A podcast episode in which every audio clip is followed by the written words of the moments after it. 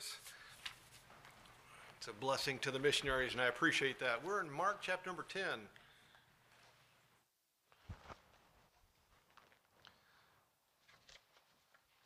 Mark chapter number 10.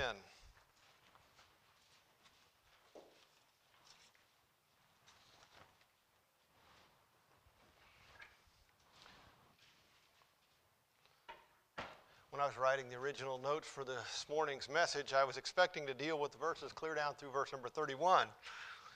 But as the actual message got put down on paper, I realized that time would not permit all of that be, to be covered. And so I had to leave off verse number. It's for me, I'm not available.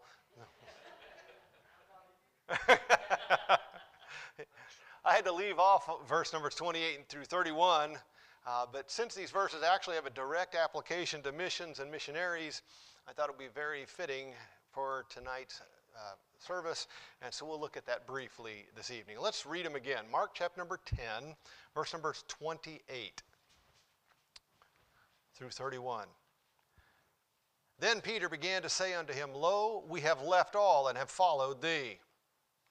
Jesus answered and said, Verily I say unto you, there is no man that hath left houses or brethren, or sisters, or father, or mother, or wife, or children, or lands for my sake and the gospel's, but he shall receive a hundredfold now in this time houses, and brethren, and sisters, and mothers, and children, and lands with persecutions in the world to come, eternal life. Many that are first shall be last, and the last first. Let's pray. Father, we bless your name. We ask that you would now take us in this short amount of time where we need to go. Father, this is truth, and we ask that your Spirit would teach it in a way that is both understandable and usable in our lives. Make a difference with your truth. For we ask this in the precious name of Christ and for his honor. Amen. We'll make it simple. We have four verses, we'll have four points. Verse number 28 Then Peter began to say unto him, Lo, we have left all and have followed thee. If you were teaching tonight, what would your point be from that verse? Peter began to say unto him, Lo, we have left all and have followed thee. Well, I'll give you my point. Point number one there is a cost to following Christ. Mark it down. Following the Lord always involves change, it always costs something. The disciples walked away from the family business, most of them. The disciples, for three years, lived a actual semi-dangerous life. For much of the time of that three years, they were away from their families. After Christ's resurrection, following became a very serious matter. Most of them ended up leaving their homeland to take the gospel to other regions. And like we talked about a few weeks ago on Wednesday night, tradition has it that most of them were martyred for Christ. There is a cost to following Christ. Like we talked about this morning, the average person wants to gain an easy, pleasurable life by following. But my friend, that is not the way that it works. A life that is not changed, a life without cost, is not a life that is following the Lord. It's just that simple. It may cost you friends. It may cost you a comfortable house. It may cost you business success. It may cost you a hobby. It may cost you the nation in which you were born. It may cost you your health. It may cost you Christmas and all the other holidays together as a family. It may cost sending your kids to spread the gospel to foreign lands. It may cost you a fancy car. It may cost you your reputation. It may cost you your retirement nest egg. It may cost you that quiet suburban life that is the American ideal. It may even cost you your life. Does this surprise you? Was not Christ very clear in his expectations in the scripture? Did he not himself set the pattern, leaving glory of heaven and living in abject poverty on this earth while he ministered here? Did, he, did you not let him buy you from the slave market of sin? Are you not bought with a price? Did he not say over and over again about hatred, suffering, persecution that his followers would face? How is it now that the average Christian seems shocked at the price tag? The history of Christianity has proven this truth over and over and over again. There is a cost to serving the Lord. On the way home this morning, Carol said, Something you said this morning reminded me of something that, a message that Dave Board posted. So she said, Let me read it to you. She read it to me. I'll read it to you. At least this Bible college graduate was honest and transparent about the condition of her heart. She was honest enough to tell me that she'd been trained for the mission field in Bible college. She was burdened for those who have never heard the gospel. In fact, she was under conviction that God was calling her. But she was honest by telling me, I am not going to surrender. And here's the reason why. I don't want to fully surrender my life to God. I want to enjoy my comfortable life here in America. I finally got my own apartment and a car that gets, get, that gets great gas mileage. Every evening I can sit on my deck and enjoy the sunset. Doesn't that send a cold chill down your spine? To hear someone verbalize this and see it written out, it's shocking. But the fact of the matter is, she's only speaking the truth that is in the average Christian's heart. I cannot begin to tell you the sense of dread that I have for that person, knowing that that kind of thought process, where that leads in their life. On the total other hand, last night while I was studying, I read a story uh, in a totally different realm. I was reading and I came across a story about C.T. Studd. He was one of the Cambridge Five uh, that went as a missionary to China back at the turn of the century. He was a very wealthy man. And since he was going to China, he gave away, to, he invested, is what the word he used, he invested his money, all of his inheritance, into the gospel, into the spread of the gospel. He gave it all to God's work. He invested it all. Very wealthy guy, but he kept back 3,400 pounds because he was going to give that to his wife on their wedding. So when they got married, he gave her the 3,400 pounds. And she said, Didn't the Lord say, sell all that you have and she gave the 3,400 pounds to another work of the Lord. Two women. The one that Dave Board ran into, and that one. One says, No way I'm not going, even though I hear the call of God. And the other says, He can have it all. I'm not going to hold anything back. Of which one would you want to link yourself to? One just warms your heart all over, and the other sends a cold chill right down your spine. There is a cost to following Christ. If it did not involve change, then it's not following. Which brings us to the next verse. And if we take this verse and we split it, this verse, if we just take it by itself, it splits a sentence in half, which actually helps us in our thought process tonight. Look at verse number 29.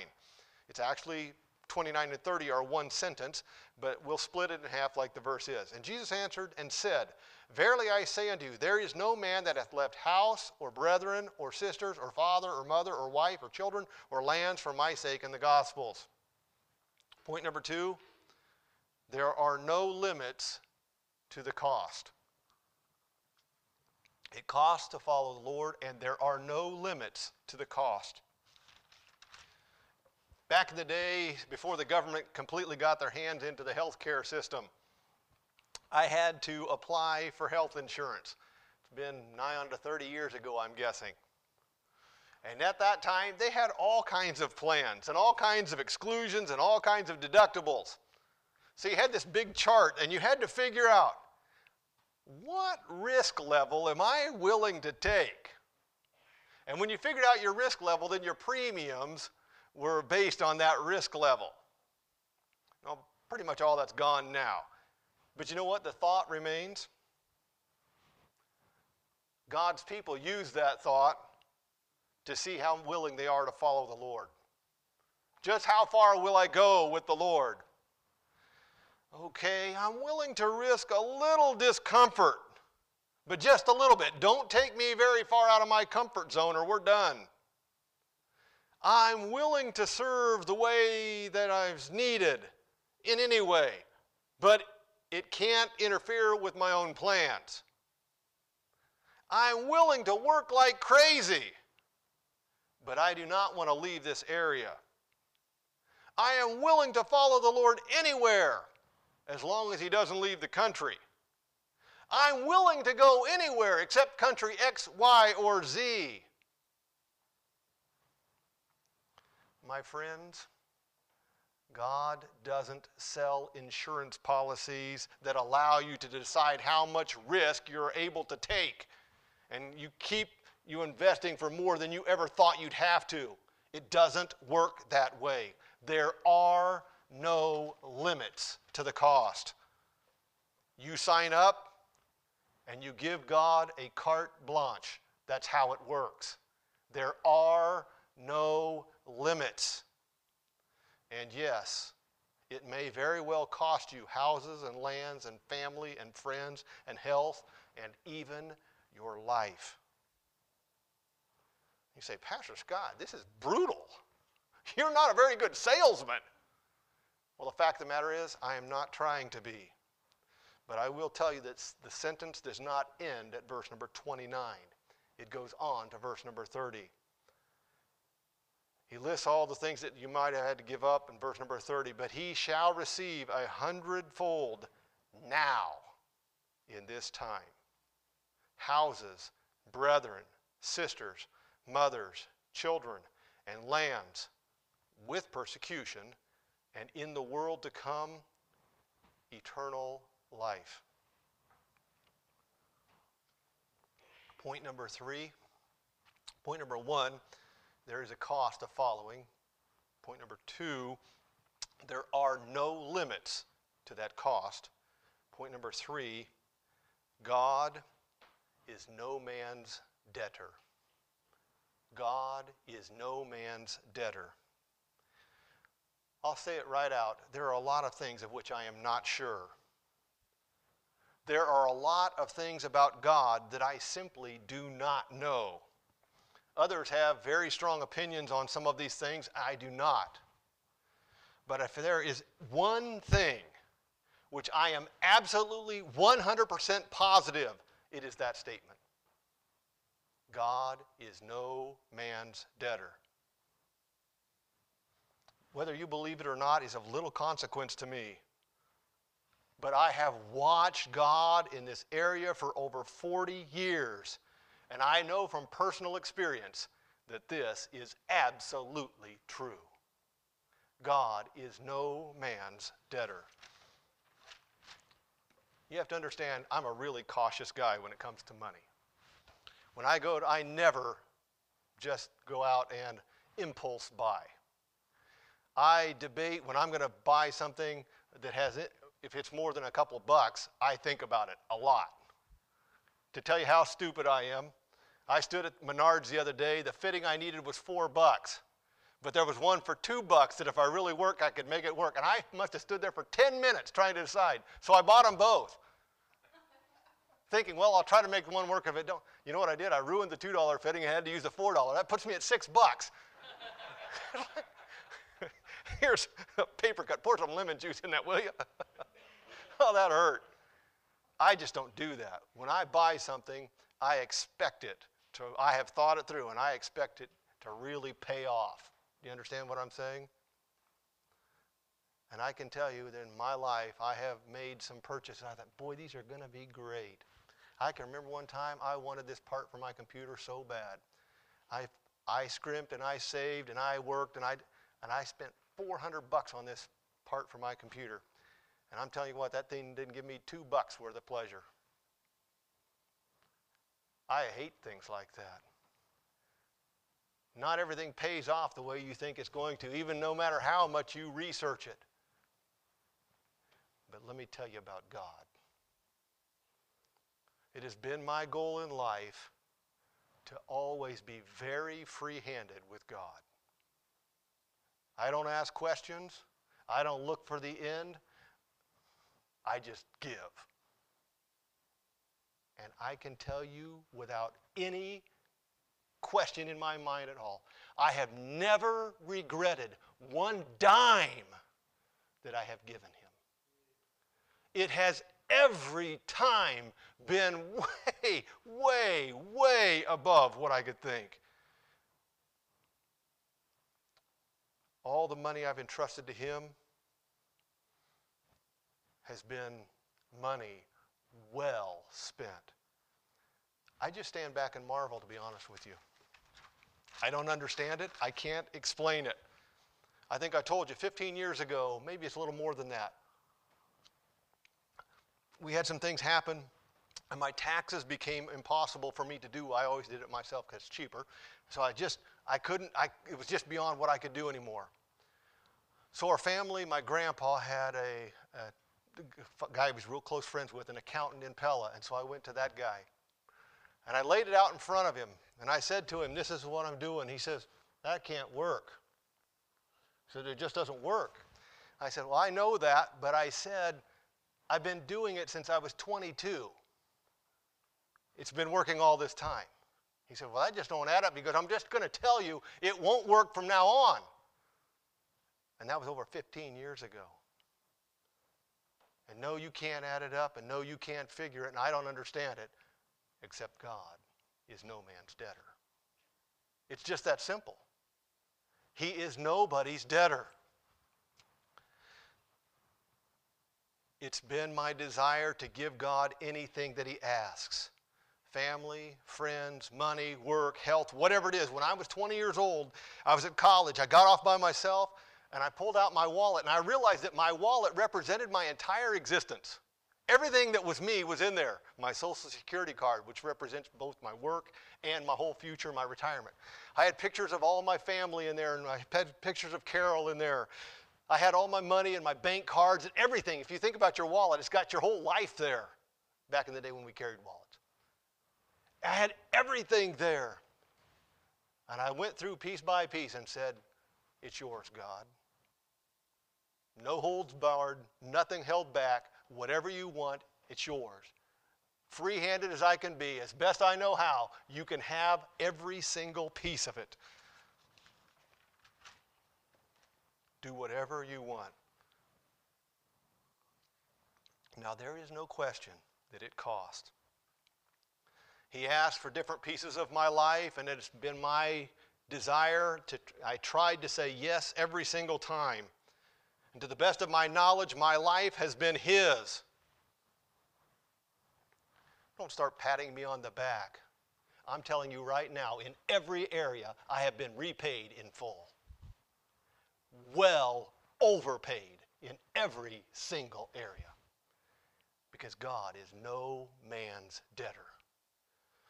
You will never give to God where He lets it just fall to the wayside whatever you give, whatever he asks, is not wasted or lost. The verse says he pays a hundredfold. I would have set his repayment at higher than that.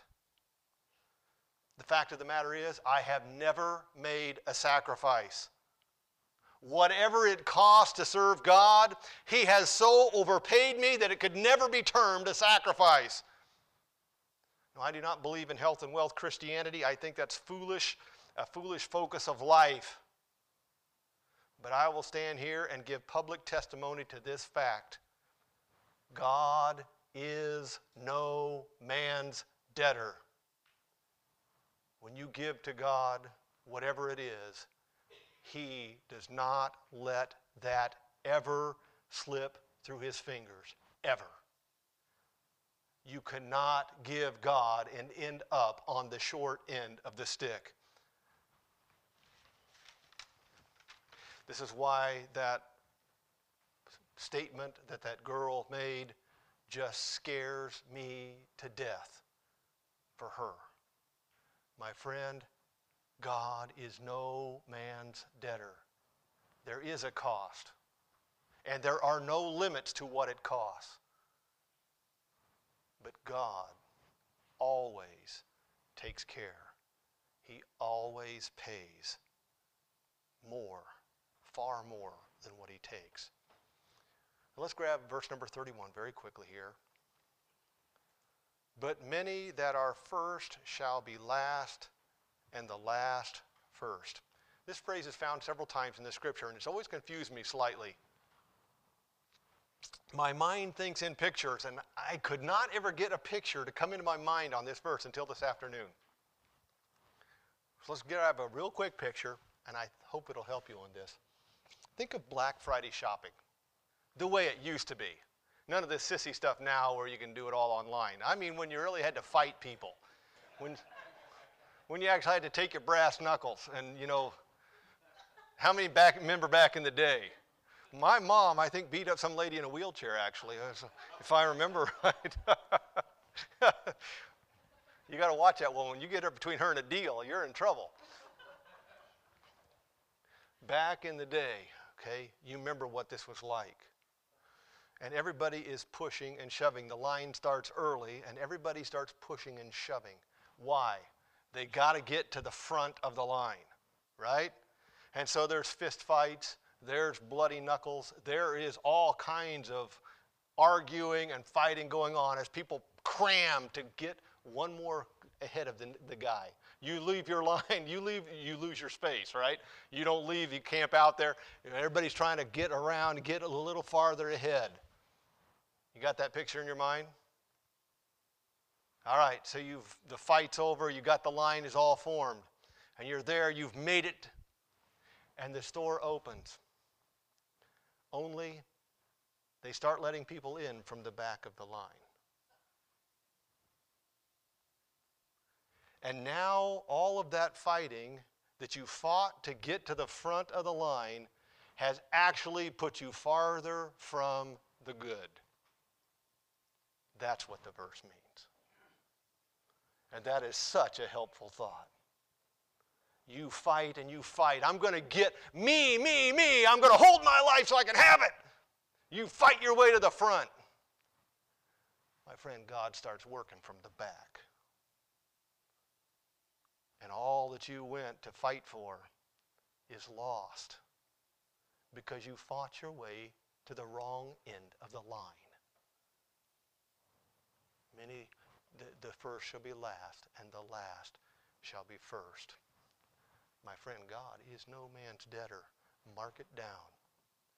And there is not one thing you'll ever give God that you'll say, Man, I'm sorry I did that.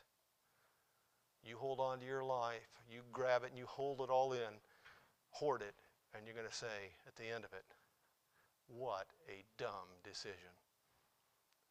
Every time I think about this thing that Dave Board sent, I just got a car that gets good gas mileage. Can you imagine looking the Savior in the face on the day of judgment and saying, I traded you in for 30 miles per gallon? Unbelievable. Unfortunately, her wording is actually echoed in the average Christian's heart. There is a cost, and there are no limits to what it costs. But God is no man's debtor. But you push to the front of the line and hoard and save, and you're going to find out you're at the back of the line. And all that pushing ended up costing you more than you'll ever know. Let's pray. Father.